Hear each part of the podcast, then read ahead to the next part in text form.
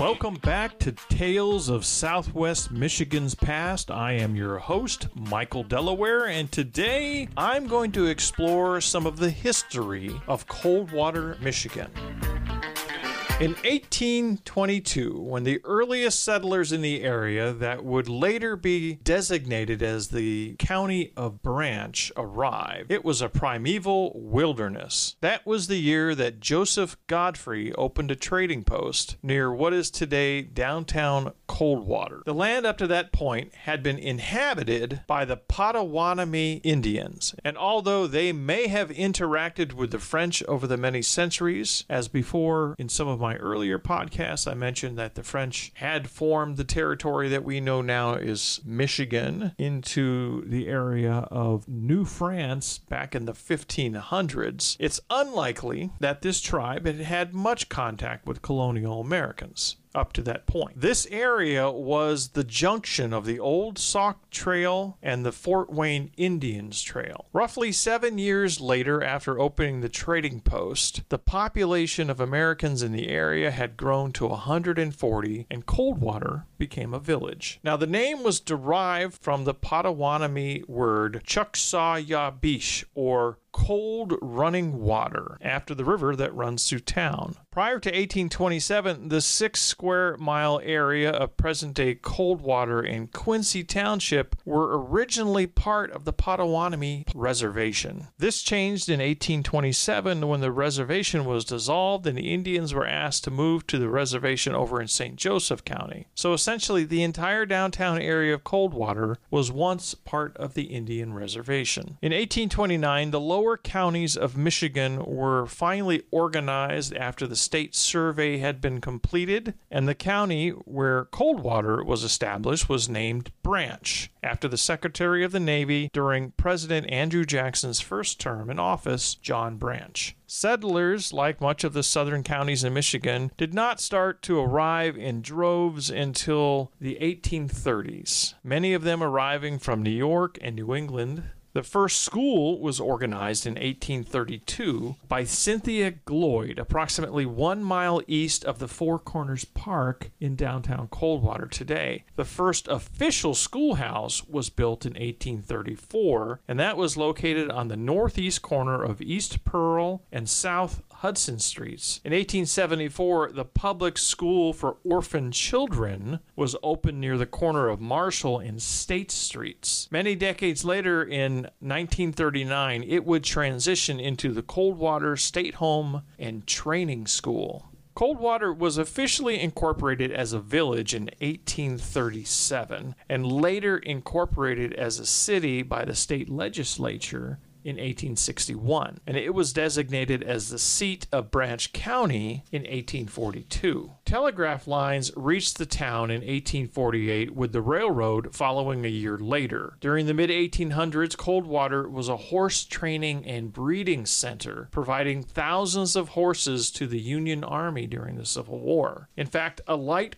artillery battery from Coldwater, led by Commander Cyrus Loomis, went to fight for the Union and soon became one of the most renowned regiments in the country. Today, several of the cannons from that unit can be seen in the park across from the Coldwater Library. Now, there's a story that comes out of Coldwater and apparently is part of the Oak Grove Cemetery down there. And it's the story of Old Sam the War Horse. Now, one of the often talked about local heroes of Coldwater was a draft horse named Old Sam. He'd been in the Civil War, and Old Sam was one of 200 horses who served in the American Civil War with the Loomis Battery from Coldwater, and he was the only one of those 200 horses to come home to Coldwater in 1865 after the war ended. So there was quite an attrition on the horses during the war. Interestingly enough, Old Sam was already 12 years old when he was was called into wartime service. So a statement on Old Sam's memorial plaque in Loomis Park states that the horse was wounded several times and half-starved most of the time, yet he endured 4 years of battle fatigue, hunger, and pain when the average survival rate of other horses was only about 3 to 5 months. The Loomis Battery took part in at least 12 major Civil War battles, including Perryville, Stone River, Hoover's Gap, and Chickamauga. So after living out his post-war life in leisure, Old Sam died on November 8, 1876, and his old war comrades wanted to bury him in Coldwater's Oak Grove Cemetery, where other members of the Loomis Battery had been buried, but were told that the burial of animals was not permitted there. So determined that the old war horse should be buried along with his comrades, those men of the Loomis Battery created a diversion at night and sneaked the body of Old Sam into the cemetery, where they buried him with full military honors and then covered the burial site with autumn leaves to hide it from discovery. For years, Old Sam's presence in the Oak Grove Cemetery was denied or ignored, but now, today, a tombstone marks his spot in the cemetery, and it reads, Old Sam, Hero of the Civil War, Loomis 1st Battery, April 4th, 1849, November 8th, 1876. Now, he's surrounded by the graves of the other members of the Loomis Battery, and one of the parks in Coldwater is called Loomis Park, and there's a memorial plaque which tells Old Sam's story. And Old Sam's caisson, a chest to hold ammunition, is also on display in Loomis Park. The back of the caisson, where you can see a trailer hitch, and there's also Old Sam's cannon, which would have been pulled behind the caisson. And then finally, in that same area, there's some beautiful flowers planted over and around